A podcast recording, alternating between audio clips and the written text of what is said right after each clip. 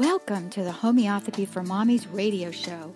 Your host, Sue Meyer, is a Catholic wife and homeschool mom of 11. She shares her knowledge of the study of natural alternative medicine with you. While this show is not intended to diagnose or name any disease, through her experience, Sue will share helpful information to help you further your study into the amazing world of homeopathy. And now, here's your host, Sue Meyer.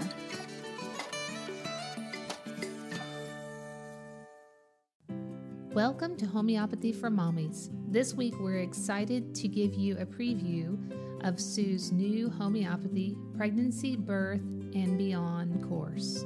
This is session one of this course. Stay tuned after this week's podcast to hear all about how you can get access to this course on her website. Hello, and welcome to our birthing course. This is Sue Meyer. We have so much information here, it's really hard to know where even to begin. We have guest speakers, and that's something I've never really done a lot of. Actually, I've never done it before. But we do have two guest speakers because it's so important to get a really well rounded idea of what's coming up. I'm assuming that most of the girls or women or families who are purchasing this course are about to have the new baby or are planning a baby or are having trouble having a baby or they want this course for someone else that is having a baby. And so we're just really, really trying to shove in as much information as we possibly can. And like I said, if I could go back 38 years and have this information, my childbearing years would have been totally different. I even my mom had a midwife when she delivered my last sister. I was 15 at the time. And I can remember my mom saying, Oh my gosh, what a wonderful experience. She was in the hospital when she delivered, but, you know, she had her first six babies in a hospital setting in Michigan. She had a wonderful family doctor that she absolutely adored. But, my, you know, I look back at the horror stories that my mom told. I mean, I was a forceps delivery. Yep, that tells you a lot about me. and my my mom almost died when she had the brother right before me. It's the stories are horrible. And even when I had started having children myself, well, let's put it this way. If you can, if you have access to Netflix, there's still a show on there, and it's called The Business of Having Babies. Oh, no, no. The Business of Being Born. Please find a place where you can watch Netflix and watch that documentary. It's absolutely horrifying, and yet it's very, very true. Like I said, it's called The Business of Being Born on Netflix. I have watched it twice. I have taken notes. I I can't even really talk about it. It's it's just so shocking, but it's like I said, it's the way it is. My childbearing years would have been so different. I would have had a midwife. I actually had my very first experience with a midwife um, just recently, my last grandchild was born uh, with the aid of a midwife and at my daughter in law and my son's home, and it was so beautiful. I have been at the bedside of not only my 11, own 11 children, two of which were cesarean, and I guess we could talk about all that. But the point is, um, I've I've been at the bedside of at least 25 not including my own children, at least 20 to 25 ch- babies.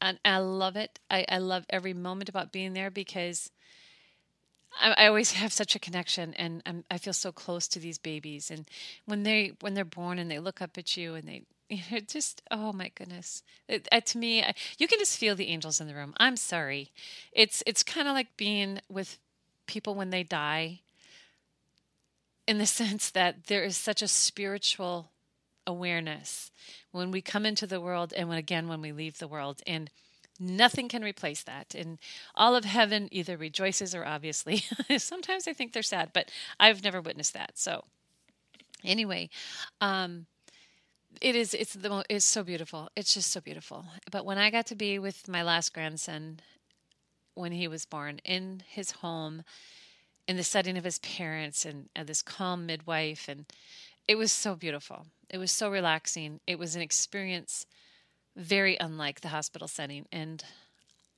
I just, I am so thankful for it. So, anyway, if I would have had the courage to have a midwife at my in my home, I would have done so. I say courage. Once you have nurses that are willing to, you know, I don't know. It's just it's different. And like like I said, it's having a baby.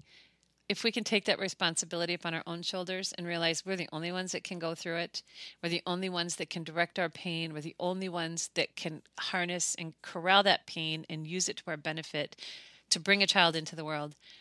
You know, and a good midwife will help you to do this. So, yeah, the quicker we realize that and the quicker we accept it and embrace it, the happier I think we'll be as women, right? so anyway, that's what this is about. Like I said, I just I'm so excited about all of our guest speakers. Like I said, I'll introduce them as they come. And in the meantime, we're going to talk about having babies. We are going to talk about the birthing kit that I offer. This birthing kit is I love this kit. It's it is not complete. Of course, there is no kit in the whole world that's totally complete. But this is a kit that will come up throughout the course of a pregnancy, before a pregnancy, during pregnancy, following pregnancy. And it's a kit that I don't know. I even there's so many things in here I even use just for um, just different issues. Um, it's it's it's a very versatile kit because obviously all remedies are versatile, but there's some that are extremely specific to pregnancy, nursing, or you know, delivery things like that. They're in here, but like I said, I don't. I tell people not to get too hung up on it because the thing is, is we can use all these remedies for different things. So what we're going to do is we're actually going to start out by talking about before you have your baby and uh, just tell you a couple of stories here and just, just some things to be aware of is the first to be aware of is a, a mom's health and a father's health. And i'm assuming let's see i look back and like when my husband and i got married we were both extremely healthy specimens okay? So we thought. He was a good he was a strong farm boy i was a strong farm girl and we got married. We well found out we're going to have our first baby quite quickly but the point is is i actually had a lot of swelling and toxic type symptoms from my first pregnancy. I didn't develop toxemia per se but i had a lot of itching i had a lot of and i look now i know those things were, are liver issues. The doctor says oh some swelling is perfectly normal and so on and so forth well, I wished I would have had a homeopathic kit. I wished I would have known to take Nat Mur 30X to help with my swelling or Nat Sulph to help with my liver function because from the time I was about 7 months along, I would come home from work at 10:30 at night and I would I would fill the sink up with cold water. I would dump two trays of ice cubes in there and I would sit with my hands and feet in that sink until the swelling went down enough for me to go to bed and be able to rest because my hands were itching and they were so swollen that it was just it was just very difficult to get any rest. On top of all of that, I had terrible terrible acid reflux. Okay? Um and the point I had only I gained 25 pounds with my first pregnancy. So I was I was I had a very healthy pregnancy. I had the sunshine cuz I I he was born the end of September.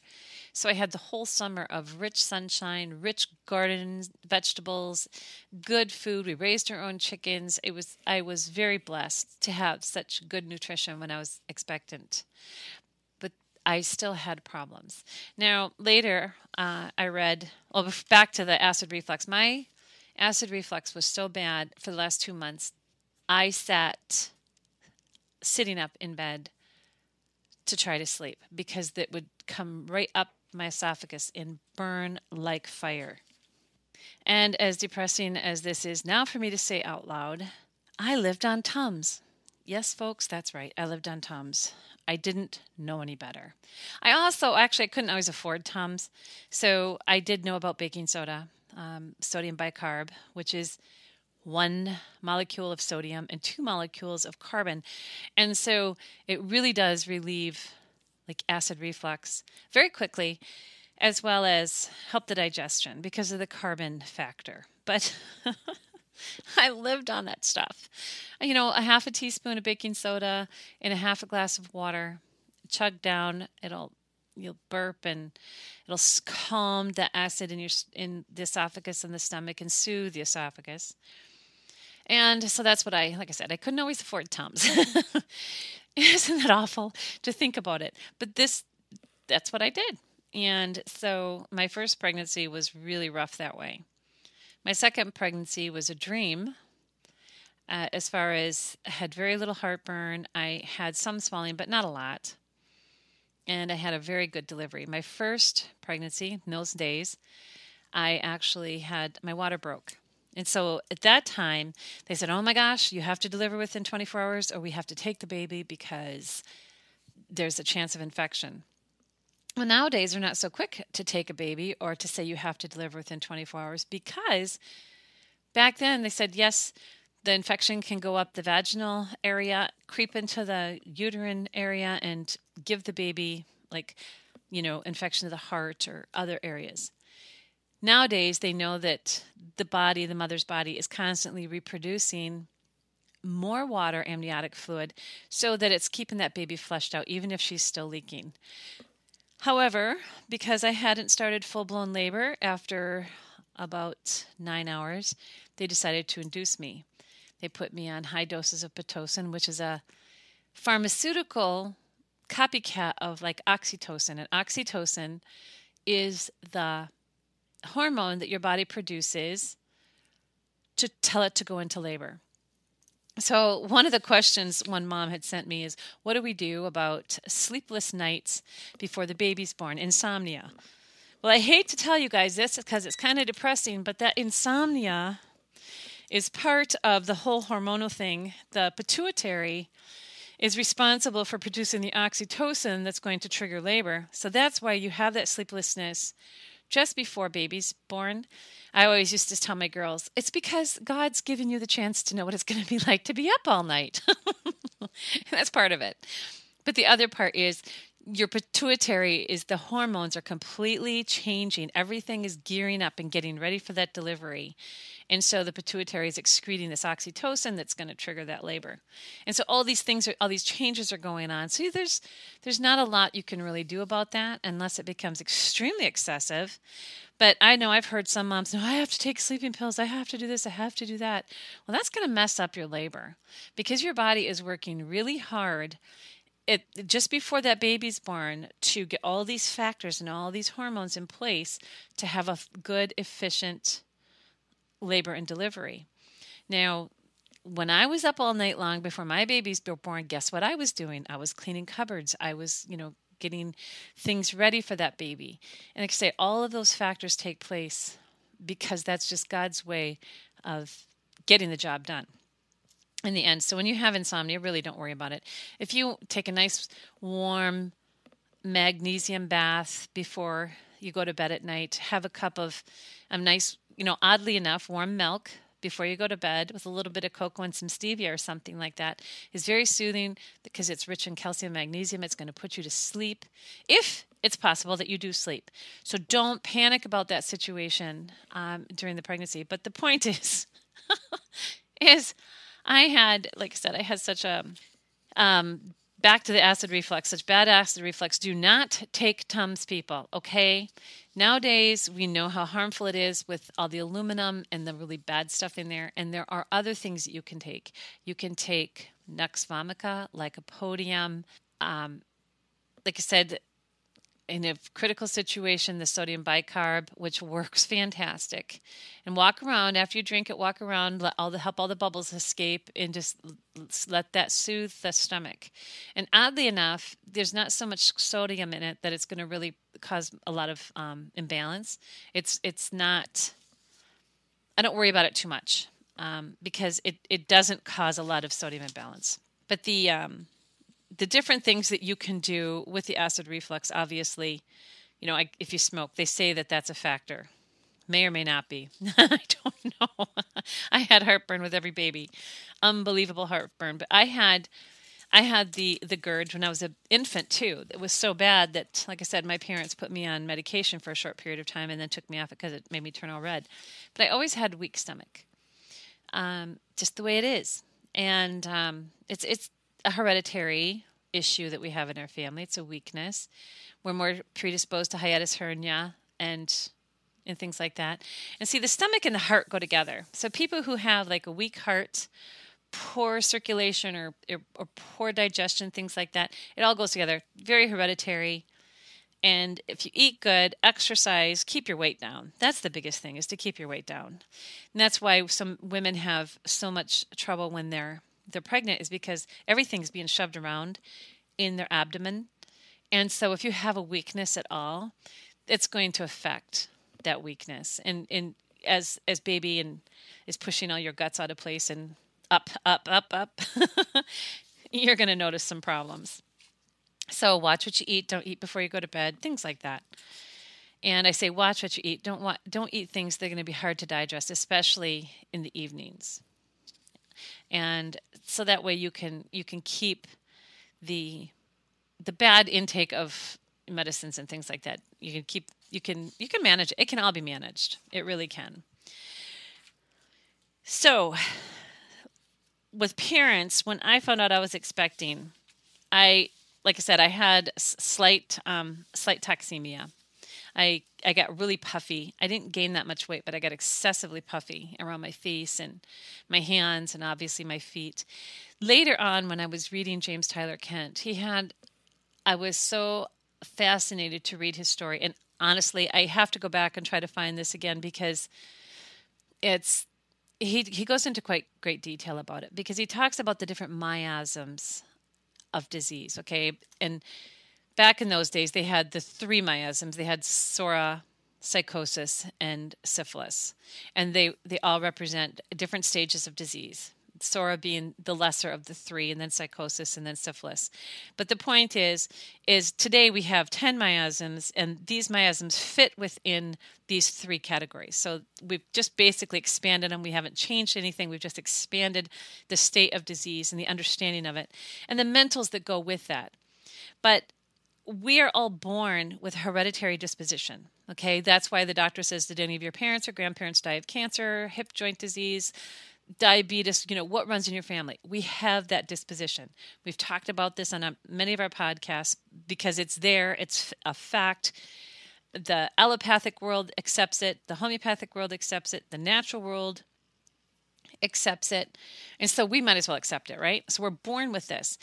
But all of these hereditary dispositions, all these hereditary tendencies never need manifest if everything in our life is perfect. If we're we're our mothers carry us and have a perfect gestation period, if we have perfect nutrition and we have perfect rest and we have perfect happiness and we have everything in our life is perfect, and we are taught from young to understand and be able to handle stress and to love our neighbors and to be charitable and to be truly kind.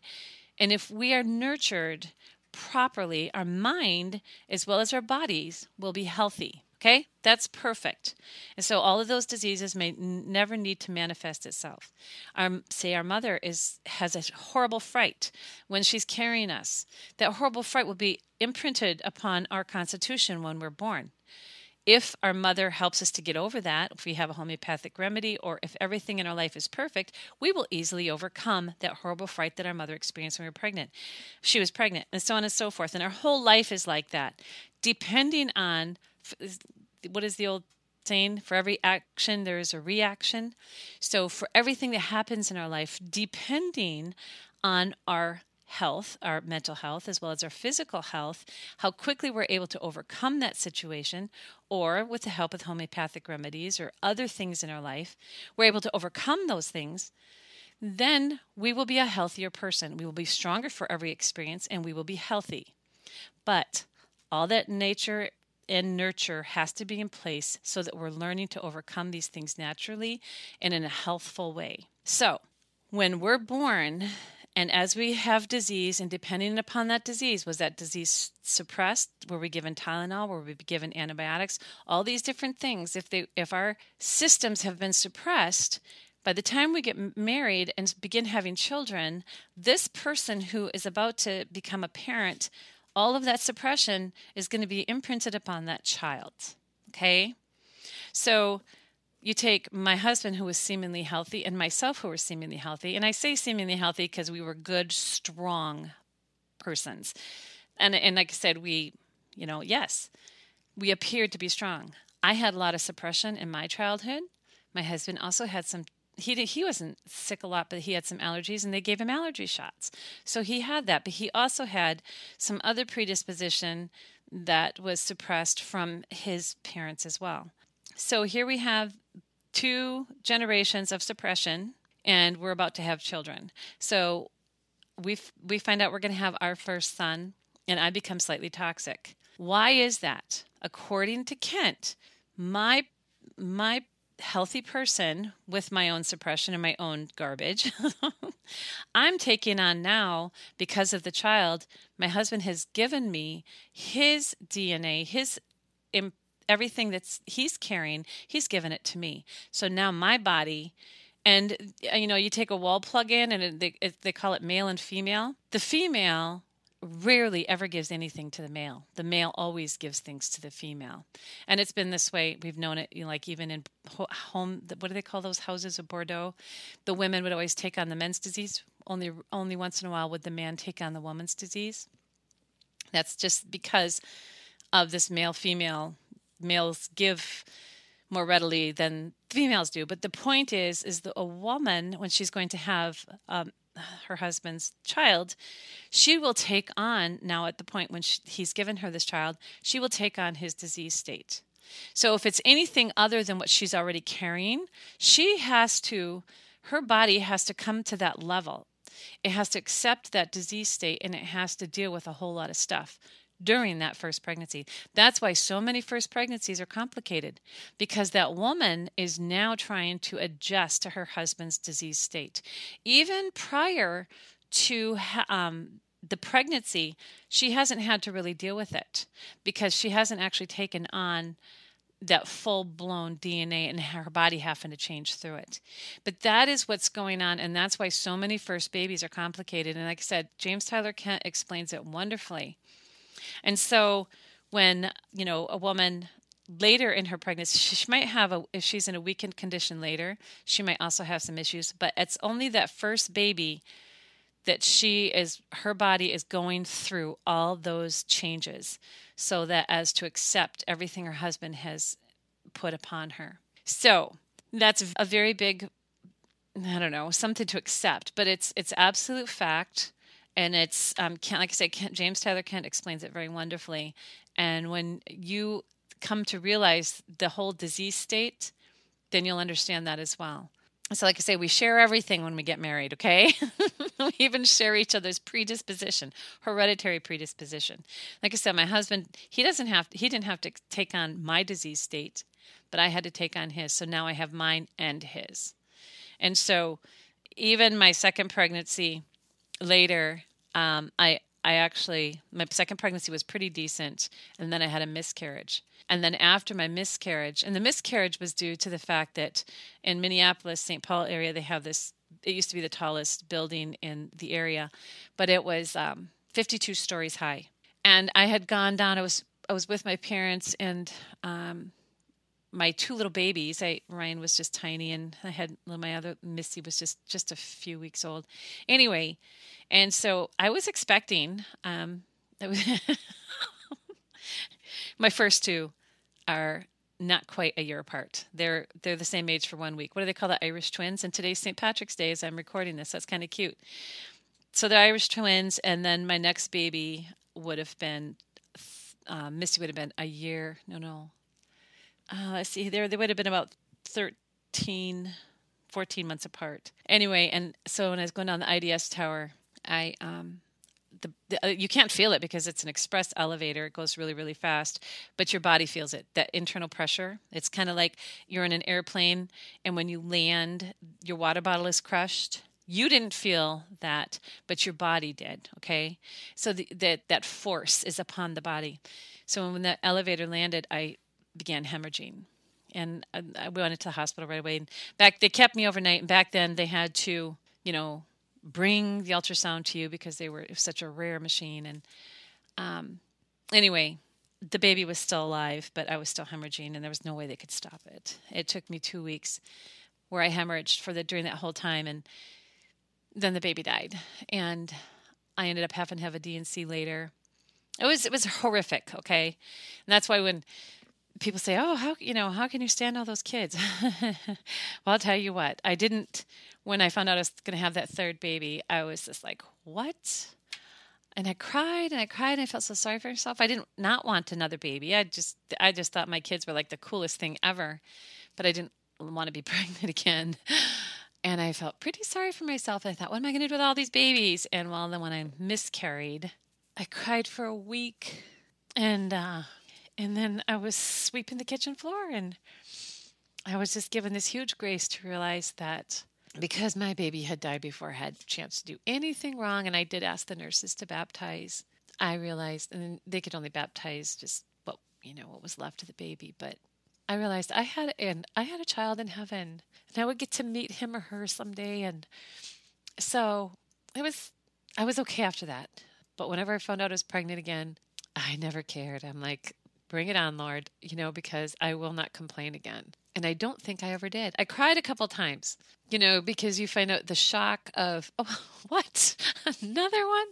And I, I just cried. It was just like a reaction. and then I would be all excited again. But children are such a blessing. There's, and, and I just, I just feel so blessed that we had such beautiful babies and, and every pregnancy is so different. Everyone. You have the, my next child, I was severely anemic because I turned around and got pregnant again right away. And so I was extremely anemic when I became pregnant. I had a wonderful pregnancy. I was so happy through all through the whole pregnancy. But about at the seventh month, I started itching, and we were gonna. I was gonna. I'm gonna talk about this disease when we get to it. I have. I have a list of things to talk about, but I have a weak liver, and so I itched unmercifully. By the time she was born, all the skin was scratched off the, my knuckles and the tops of my hands and my feet. The all the skin was gone off the tops of my knuckles on my feet too because I would scratch in my sleep even. It was just unbelievable, and uh, so anyway, I had a friend later, and I, I, oh, I thought I suffered. It's like, fact is, I've had a ruptured spleen, four broken ribs. I've had to have gallbladder surgery. Just, I've had so many things wrong with me. But we were talking the other day, and I was telling the girls about doing this birthing course, and they says, and you know what? I'm I was forced to recall all the different pregnancies with my itching, and I said, of all the things that have ever happened to me, I suffered the most with my itching every pregnancy is different. Um, I will tell you after that child was born with when I had my complications in my liver, the next child, I am again, I'm hypersensitive to pressure changes. And it was November 20 oh boy, and I mean, November 24th, and I was sitting out in the front yard. It was the most beautiful sunny day, and I was sitting in a chiffon, just not sleeveless blouse, but nearly sleeveless. And I had my lavender pants on. I just remember that outfit so much. I looked like a like a plum or something, but I just loved it. anyway, and I was just feeling my oats that day. I felt like a million dollars, but I was was eight and a half months pregnant and I was sitting there with my father-in-law, and he he went to get a beer, and he said, "See, what you like one?" I said, "Oh yeah, that sounds good." And my husband's like, "You better not drink." And I say, "Hey, listen, baby's got its own liver. I'm doing good. I'm to have a beer with my father-in-law." So him and I sat there, and I sat in a, a chase lounge drinking my beer, and we had so much fun. Anyway, we got ready to go home. It was about five o'clock in the afternoon. We headed home, and I went home, sat on the toilet, and sploosh. And I'm like, oh my word, my water broke. And I went to wipe, and it wasn't water, it was blood. And my, of course, I don't know however however many moms have their baby, their kids walk in the bathroom with them, but my three or three or four year old daughter was with me. I think she's she was three or three and a half at the time, and she was with me. She looked up at me, and her eyes just grew wide. And I said, "It's okay, honey. Mommy's gonna have a baby." And I went and I called for some help to come and babysit my husband took me to the hospital i says you know honey i haven't felt the baby move gosh, all day. I don't even know when the last time was I felt the baby move. And so we went to the hospital and they did had the monitor and they got the baby's heartbeat, but as soon as I would roll over, they would kind of lose it.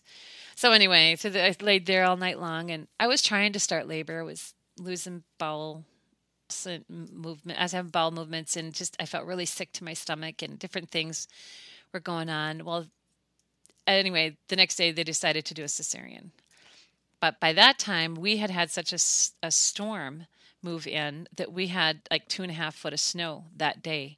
So that's what had happened to me is I, um, and because I'm super sensitive to pressure change, I started hemorrhaging just like I did when I last had the miscarriage at my third pregnancy.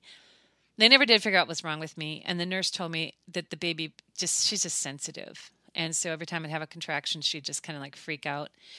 And anyway, so I did have to. I had a cesarean, and so she was a beautiful baby. There's nothing wrong with her. They never could figure out why I hemorrhaged. This next baby, two years later, they, it was a planned cesarean, and because the hospital wouldn't do VBACs at the time, even though I fought with them and I, my insurance agreed to have anesthesiologists on hand and everything. And in hindsight, why didn't I move, go to a different hospital, right?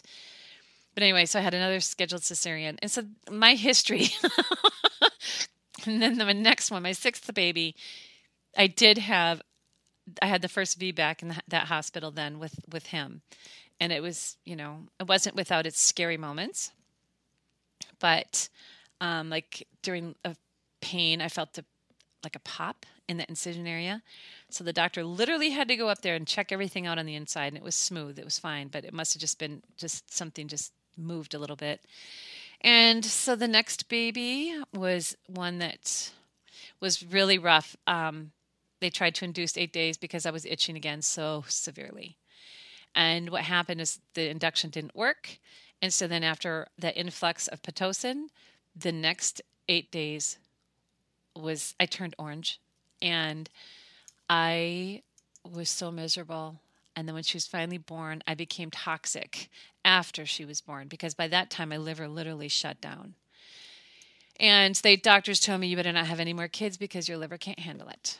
And so um, I just looked at him like, everything you've told me for the last how many years now, none of it's been true. So I'm not going to start listening to you now. And oddly enough, um, oh, she was a beautiful baby, but I had some difficulties. I didn't. I had to have a D&C six week after six weeks after she was born because I told the doctors I didn't clean. Didn't know about homeopathy at that time, and so I didn't clean and had to have a D&C. Again, like I said, uh, here I've been working trying to heal up. They put me on antibiotics twice after she was born. And this is my daughter who's going to tell you the story about her systemic candida because she was on antibiotics because of me, because I was nursing.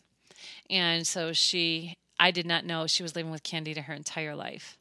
There's just so many things I could go back, and she was the only one that you know, so she had she sucked her thumb until she was like like nine. We finally it was just un, unbelievable the things we did to that poor kid trying to get her sucking her thumb. But see, it was that candida, and I didn't know it. Anyway, so the next baby, hmm, I actually believe I miscarried a twin with the next one because he was supposedly three weeks old early, but he was my second largest baby and um, he had a 14 and a three quarter inch head. You know, I mean, there was nothing slight about him. and so, anyway, and he has like, you know, I'm sure he'd love me talking about this, but he has extra body parts, and that's one of the signs. Is is if a mother miscarries a twin real early, the baby can absorb the extra parts or the extra tissue, and that happens a lot. And we actually don't even realize how many times we tend to miscarry early in the pregnancy and or slough a twin and so then even my second baby i spotted um, and they did an ultrasound and said i either miscarried a twin or my baby actually ripped away and reimplanted but back then it was so that's 35 36 years ago there's no way of you know the technology wasn't good enough to know at that time point but then because of my eighth baby doing the same thing that's probably what happened is I just miscarried the twin.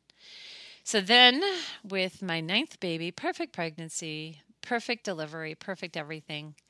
And oh, and also the eighth baby, the one that miscarried, probably the twin, he was in the wrong position. He was just like a quarter of a turn the wrong way. And so that's just the way he just laid through the whole pregnancy. And so we had to, he had to be turned basically before he could deliver because he pinched off the cervix so it couldn't dilate. And so that was that was fun. and then yeah, and then my next two babies, you know, everything went really well. But because I had Pitocin so many times, because my liver was really weak, I tend to hemorrhage. I'm always anemic. And then what do they do? They shove Pitocin at you to they shove it to you to get you to labor, and then they give it you shots of it later to get you to stop hemorrhaging, and it's just a vicious cycle. I know when I was talking to the midwife, and she's like, you know, um, for hemorrhaging after the delivery. She just gives my daughter in law just a little squirt of shepherd's purse under the tongue, and her bleeding just literally slowed to a crawl after that. And then it was perfectly normal. And it's like, oh my goodness, all those years of them giving me drugs, you know? And even when I did start knowing about midwives, I by that time I was so high risk because, you know, I like like say when I first started having kids, they'd give you an episiotomy. Even when you thought about getting ready to li- deliver, the first thing they did is you an episiotomy. And so by the time I had the doctor wanted to say, "Hey Sue, let's do this as naturally as you can," and I'm not going to give you an episiotomy. I looked at him. I says, "Doc, I've had eight episiotomies. It's too late, you know, to start trying to do things normal. No, I think we'll try it. Well, I ripped really bad and he felt pretty bad. He had to stitch me all up anyway. I said, I told you there was nothing left to stretch. Isn't that awful? but it's true. And so you might as well be aware of it. You know, I've had so many stories of my own. It's just, it's crazy. And my last son, when he was born, he was born so fast that, I mean, oh my gosh. And so he was delivered at 6.30 in the morning. The kids came in about 8.30 to come and see the, the new baby and everything. And um, as they walked in i looked at the nurse and i said and all my field of vision was just getting really small small small. It was black around the outside. And i looked at her. I says can you faint lying down? She goes what? Because she hadn't checked me because we had switch of nurses and everything. And here i was hemorrhaging so bad by the time they got it under control, shots of Pitocin, whatnot, and so forth, my, my hemoglobin was down to 4.5, which would normally require a blood transfusion. But because it was due to delivery, they know that your body's going to build it up again real quickly. So, and it did. I just went on um, lots of B and molasses, and my blood came up very quickly. But uh, it's just, you know, one thing after another.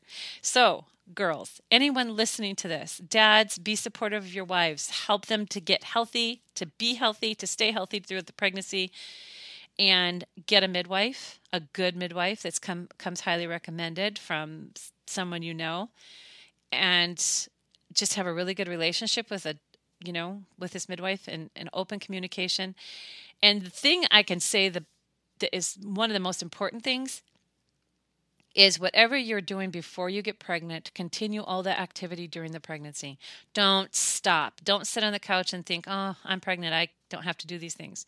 When I was pregnant, I was always so active. I, I continued to milk cows. I continued to jog. I continued my exercises, my stretching, my jumping jacks, you name it, I did it all. I didn't stop.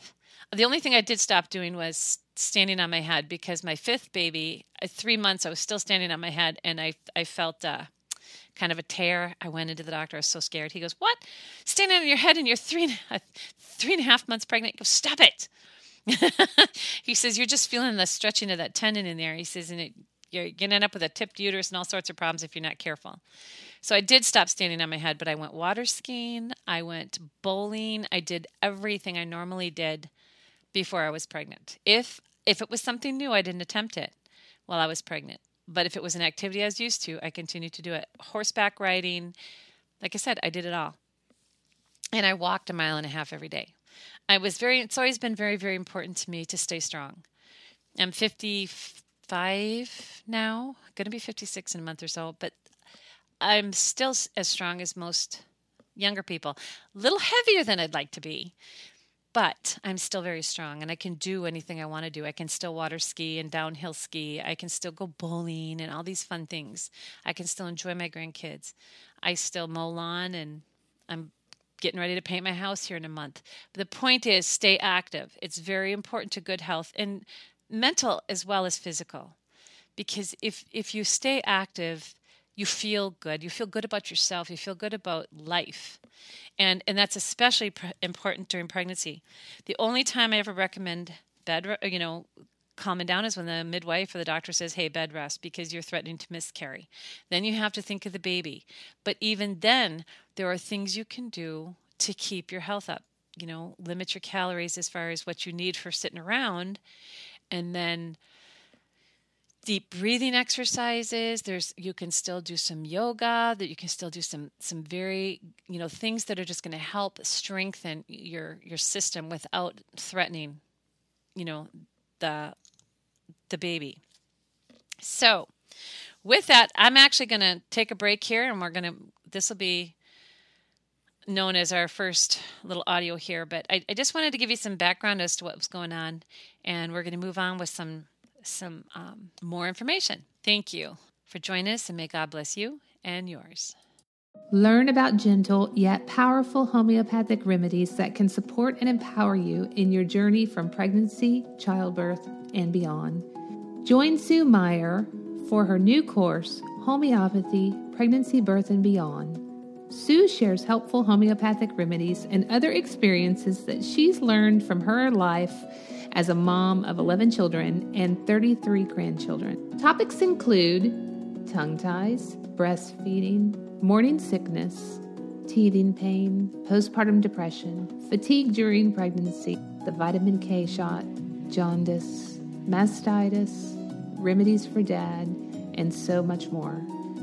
In this course, Sue's included some exciting bonuses special interviews with a midwife and a doula, amazing birth stories from special speakers, special training sessions on essential oils for pregnancy and childbirth, and special coupons for kits and supplements mentioned in this training. Get immediate access to this course today at courses.homeopathyformommies.com forward slash birth course.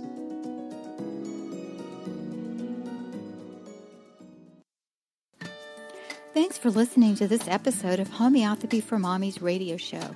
Please visit Sue on her website, homeopathyformommies.com, and join us right here at homeopathyformommiesradio.com. Wednesday, noon Eastern. As always, we pray the Lord blesses you with good health, vitality, strength, and wisdom.